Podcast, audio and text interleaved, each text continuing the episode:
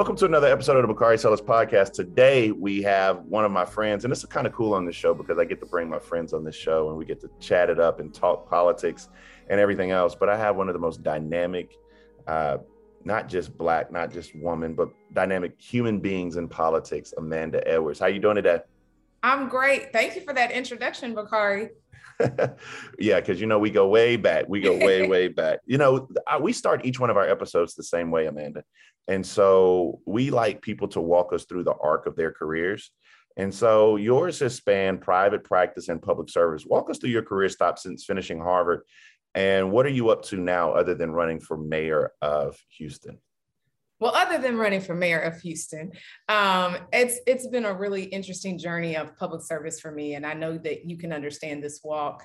Um, a lot of what has motivated me over time has actually just been to be in places where you're most needed. So not always being in the spaces where we're most comfortable. So of course, coming out of Harvard Law, one would expect me just to you know go into the private sector and and stay there, but of course there was something else tugging at me, and one thing that's kind of part of my background or experience growing up is that um, while I had always been interested in public service, I really began to appreciate purpose behind public service when I was growing up. And my dad was diagnosed with multiple myeloma, which is a form of cancer. And I remember as a teenager uh, asking him a lot of questions like, who's going to cover this? How does this insurance stuff work? This is my first real encounter with what insurance was and how it intersected with our healthcare system or the lack thereof and i just remember thinking to myself this is really crazy and if they say no then you just don't get treatment and you die and you know and it was just very dramatic but it's real life and death for a lot of people. So that's been kind of a, a, motivating force behind a lot of what I've sought to do over the years in public service is just to respond to the needs of community with urgency. So when I graduated from Harvard, as you asked me uh, to start from there, when I graduated, I moved down to New Orleans because Hurricane Katrina had just happened. And so I wanted to get down there. Of course, I clerked in federal court during the weekdays, but on the weekends, I taught seventh graders how to use writing as a tool of empowerment, just so that we could kind of help with that human capital that needed to be restored. And so that was a really pivotal point for me where I knew that whatever I ended up doing, and I knew public service was a part of that, but regardless, investing in whatever community that is was really important. So I went back home to Houston. I started practicing law and Vinson and Elkins, and then at Bracewell as a municipal finance lawyer. So I was doing things like issuing tax exempt bonds to build schools and hospitals and things, public purpose projects, and facilitating public private partnerships. But outside of that, I was working in the community. So I got to chair the board of an organization called Project Row Houses, which is an arts based community transformation organization. And it's incredible in Third Ward in Houston. And just got a chance to my hands on a lot of community based things. So we ultimately decided to throw my hat in the ring and not again to align with purpose not being in the space where i was most comfortable. Many people don't really know that i don't love politics um, but i love public service. So um, it was about getting in that space where i wasn't the most comfortable but in order for me to get to the place where i was most needed. And it was an incredible journey for me from there. And that i hope people are listening to that about not being comfortable and where you're most needed that that's that's kind of like that's uncomfortable uh, apparently, most people like to live in the, the, era of comfortability. A lot of people who listen to the show are political junkies, uh, uh, some of whom will run for office themselves. For a young person thinking about running for office that's listening now, what would your advice to them be as someone who has been a candidate and served in multiple areas? Yes, I think first you've got to make sure that you you can answer confidently what your why is, and your why has to center on more than just self. If your why is about wanting to hold a particular office or see yourself in a particular way that's going to that's not going to be sufficient not for you and not for the community you seek to serve. That why has to revolve on how it is that someone else's life can be better as a result of your service. So one of the things I, I served as an at-large city council member when I ran for the off for office the first time.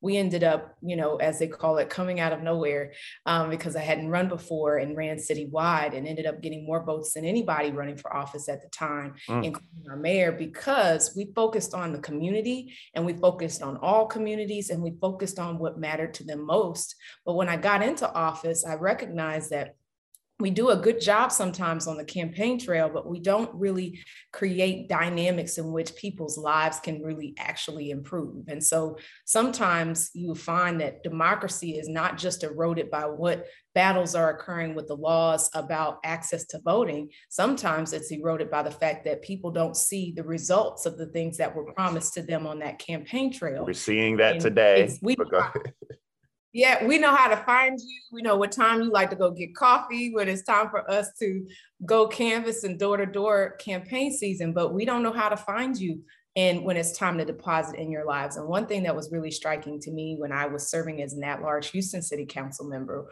was that we mobilized hundreds of volunteers to go door to door, canvassing seniors that were low income, their homes, because we realized that they were not uh, removing the walls that had been soiled by the floodwaters. We didn't want them to have mold. And so I started a program to start canvassing those areas. Well, interestingly enough, it was the second worst disaster in US history at that time. And the first thing people would ask when I would step foot on their doorsteps was, Are you up for re-election already? And it was because we conditioned people to believe that the only time your elected official should be present and on your doorstep is when we need something from you. And so I hearken back to the original question, which is uh, looking at your why. And if your why is to restore people's faith and confidence in government, if your why has something to do with transformative differences in the lives of others, then go for it and make sure you've got the pre- preparation needed and you're willing to work hard it is not going to be easy but nothing that it doesn't necessarily mean that just because it's your path it's destined to be easy. And i think people sometimes have that misnomer and think that oh if i'm on my way or if this is for me it's going to be simple or it's going to be always enjoyable. Sometimes it's really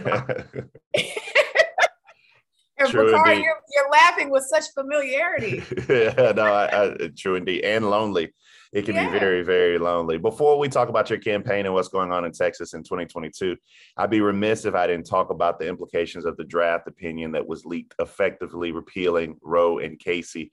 First, I'm going to ask you to put your law school hat on. So, explain to folks what Roe and Casey uh, did and why this draft opinion is so wild, and how will it affect women in states like Texas? You know, very simply put, this is removing 49 years of precedent um, whereby we were uh, we had a, a, boundary around which uh, women's reproductive rights, access to abortion was protected. Now, what they're saying with this draft opinion is that the states can decide um, there is no federal uh, precedent, federal legal precedent that establishes this right to, to uh, for women to access abortion. And so as a result, we already know, I happen to live in one of the states that has already said, we're not going to allow access to re- women's reproductive rights, even in, which is, which is the most unbelievable part of this, there are no exceptions in Texas. So if there's rape, if there's incest, it's some of the strictest laws. And so now the state, it is up to the states to make a decision for a woman what she chooses to do with her body and with her reproductive choices. And it repeals all of the precedent that's been established. The only thing that we have left now, I think, is really looking at uh, the codification at, on the federal level because the courts are now repealing or going back on 49 years of precedent. And now we have the um, really, really need to make that push for there to be codification of this women's reproductive rights on a federal level. Otherwise, half the states will probably uh, remove women's access to having a, an abortion and their reproductive rights. And if you think about and harken back on what was happening in our country before uh, the precedent was established that a woman did have a right to choose, uh, we were having people die. It was a public health crisis. People were dying in back alleys with uh, illegal procedures. So let me ask you this: You still you agree with the statement that women are still going to get abortions? They'll just be less safe. Oh, absolutely. That's happened over generations and generations, and people will die from it. Mm-hmm. Absolutely. And, and there will be some women who can fly across state lines, um, who will be able to access uh, an, an, abortion. And but there will be plenty of women, particularly women of color and women who are low income, who will not have that luxury to fly across state lines. And so, what happens to her? What happens to her children, her family, all of the rest of the community that will see what happens when you don't have safe ways to access abortion in this country? Ryan Reynolds here from Mint Mobile. With the price of just about everything going up during inflation, we thought we'd bring our prices down. So to help us, we brought in a reverse auctioneer, which is apparently a thing. Mint Mobile unlimited premium wireless. Have to get 30, 30, bit to get 30, bit to get 20, 20, 20, bit to get 20, 20, bit to get 15, 15, 15, 15 just 15 bucks a month.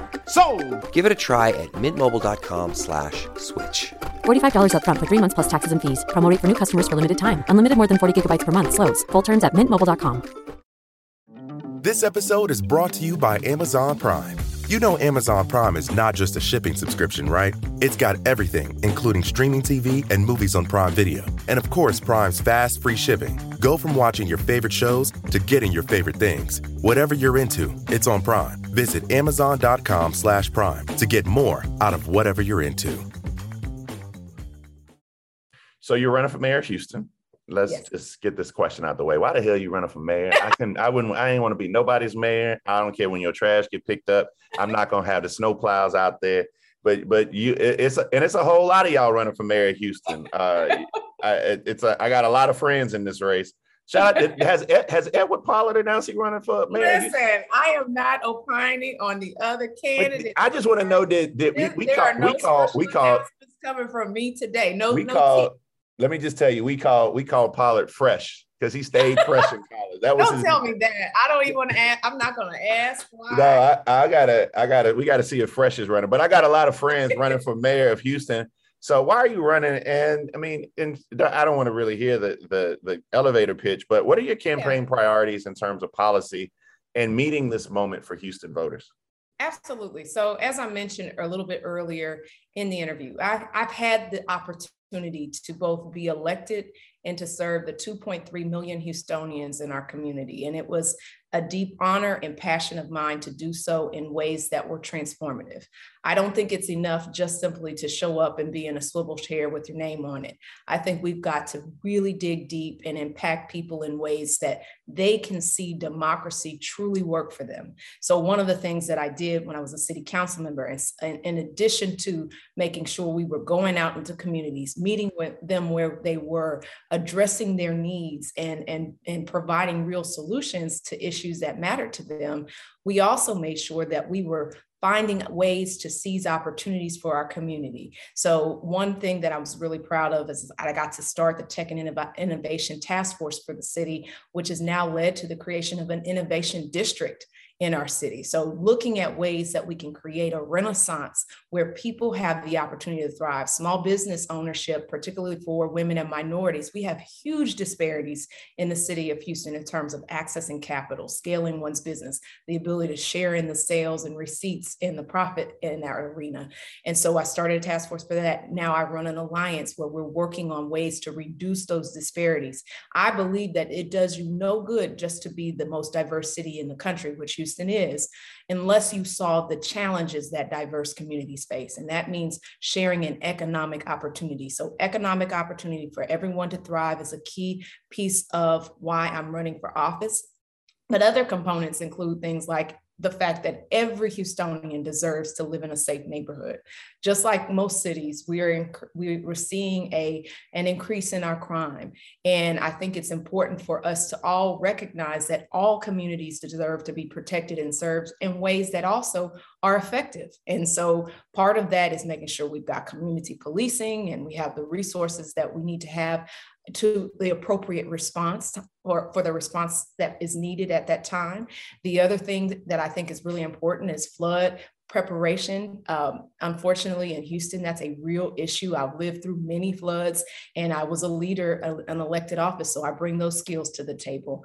And I would also say, looking at our city finances, there are potholes in our city, there are uh, issues with garbage collection in our city None of those are because people just want to see their residents frustrated. They're really a product of a broader issue of the city's finances. So I think I am uniquely positioned, I'm uniquely prepared to address some of those lingering challenges like finances, me having been a municipal finance lawyer, me having had the experiences through these storms, but also to really move the city forward in a way that it's inclusive and that everyone has that opportunity to thrive, much like a renaissance that I think we all deserve. I mean, it, and I'm not picking on uh, people who don't get their trash picked up, but that that's just not Bakari Sellers' ministry. But I will say you are running in an Sorry, open. You don't want anybody fussing at you about no. the trash. No, I, I, got my little. I got a little bit of that with. Uh, I tell that story all the time about that woman who kept calling me to get the uh, get the raccoon out of her attic when I was a state legislator and we didn't have animal control. So when, when did you go get it? So I said, "Mom, you need to get dad."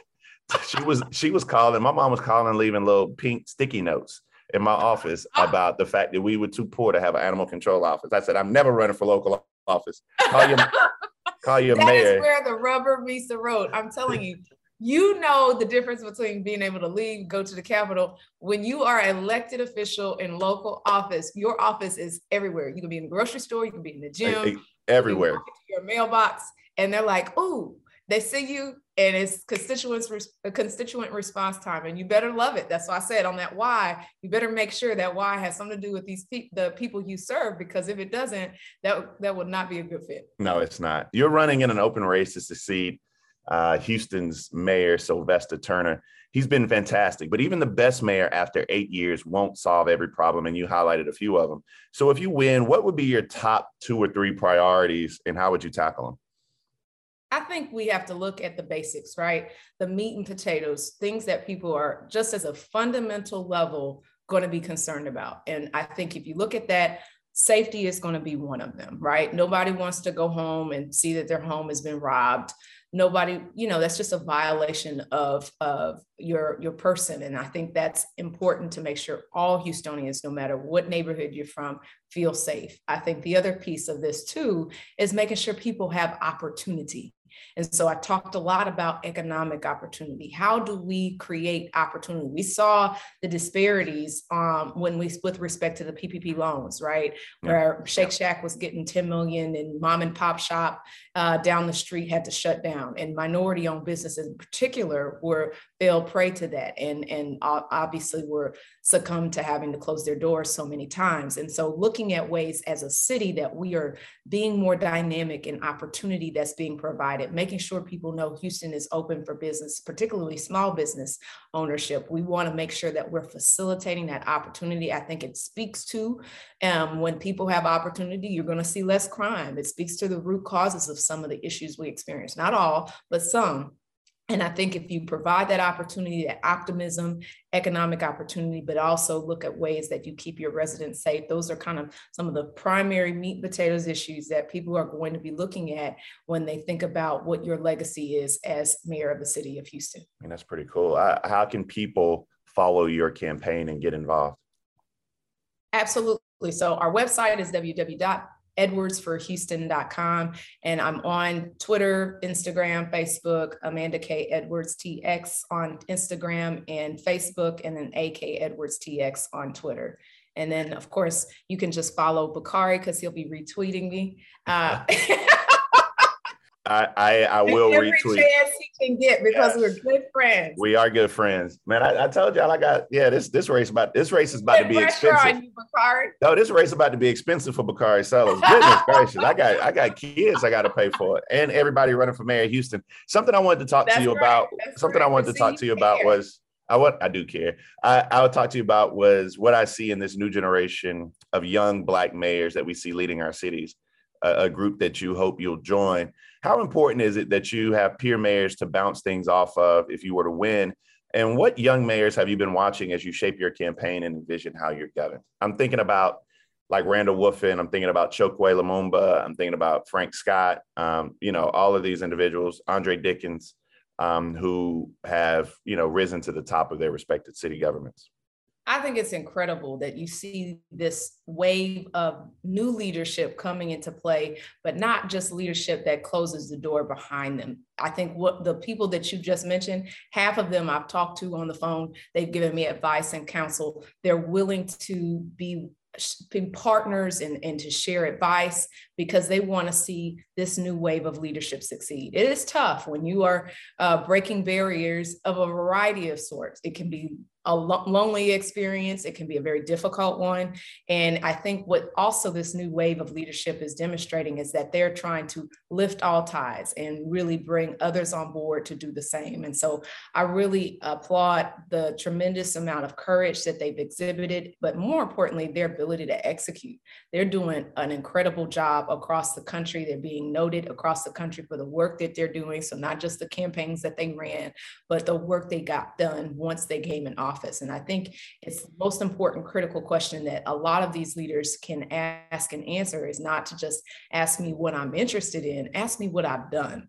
And if you can measure me by what I've able been able to produce, the difference in people's lives that I've been able to make, I think that's the type of transformative leader that we need. And the examples that you mentioned are, are exactly that. Ryan Reynolds here from Mint Mobile. With the price of just about everything going up during inflation, we thought we'd bring our prices down.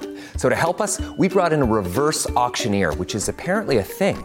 Mint Mobile unlimited premium wireless. Ready to get 30, 30, bit to get 30, bit to get 20, 20, 20, bit to get 20, 20, bit to get 15, 15, 15, 15 just 15 bucks a month. So, Give it a try at mintmobile.com/switch. slash $45 up front for 3 months plus taxes and fees. Promo rate for new customers for limited time. Unlimited more than 40 gigabytes per month slows. Full terms at mintmobile.com. This episode is brought to you by Amazon Prime. You know Amazon Prime is not just a shipping subscription, right? It's got everything, including streaming TV and movies on Prime Video. And of course, Prime's fast, free shipping. Go from watching your favorite shows to getting your favorite things. Whatever you're into, it's on Prime. Visit amazon.com slash prime to get more out of whatever you're into. So look, I got one more question for you. I know we're about to get out of here, but zooming out, can you help Is out? it how to donate? Well, no. I mean, you. No. Oh, we will get to that. We will get to that because you can't run these campaigns on love and well wishes. Trust me. Uh, can you help our listeners understand just how many challenges um, people expect mayors to fix from policing to housing to public health and COVID to inclusive economic development to the basics like fixing potholes and picking up trash? How difficult is the work of the modern post COVID mayor? And why do you think you're the right fit for this job in a city as large as Houston? Well, I will say it is a very difficult job. And for those who think that it's a job where they can waltz in and put their feet up, they are absolutely incorrect. It is a job that requires 24 7 attention, but not just attention to the issues, experience in dealing with them. And that's what I bring to bear. I have experience having served as an at large Houston City Council member. I know how to navigate the challenges of our finances. We've got a budgetary deficit that is enormous, and we're going to have to tackle with the new mayor coming into place. And that's going to be an issue that uh, she gets to, to, to have on her plate. But I would also say dealing with the constituent response. Nobody, nobody is concerned about the city budget when they want that garbage removed or they want that pothole fixed. They just want the service. They don't care if it's the city, the county. And so the intergovernmental work that has to be done with respect to disaster preparedness, unfortunately in Houston, we see a lot of that working with the county, working with the state, working with the feds, making sure that you have the resources in place and have a plan that is comprehensive enough so that it's a seamless experience for the resident. The resident doesn't care who's responsible for what. They know who their mayor is and they're yep. going to call you for every single one of those things, whether it's under your purview or not. So having a system in place where it's customer based, it's customer focused, resident centered is really critical for people to feel that satisfaction they need uh, to feel out of their city. And so it's it's the garbage removal, it's the potholes, but it's also can you come to my uh, community event? We have yep. had a very energetic mayor and Mayor Turner. He has been very present in the community. And I think the community deserves that and will continue to expect the same for their next mayor. So it's about being present, it's about getting things done, it's about creating opportunity, and it's also about fixing things and being effective at it. And I will tell you, as someone who has been at City Hall, it is a challenging place to navigate, but I am the candidate in this race that knows how to navigate it but also walk and chew gum, meaning seize those opportunities that we could otherwise miss if we don't have the right leadership in place. How can you donate? All right, I like it. you can go to www.edwardsforhouston.com and whatever that is, even if it's a whatever your Starbucks is on Fridays and donating that amount, or if it's a recurring donation on a monthly basis, um, you can do whatever it is that is within your means, but every little bit counts. And we really appreciate the platform of Bakari. You always, I will embarrass you for just a moment.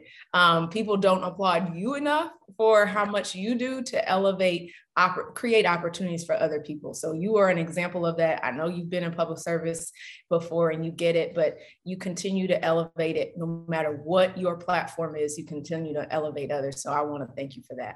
I appreciate you. I love you, Amanda.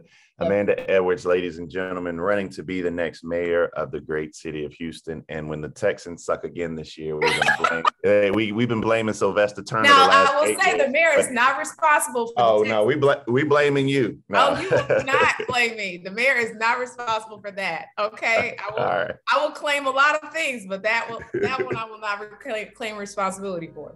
All right, be safe. Thank you so okay. much. Thank All you. Right. Bye, love. Bye, bye.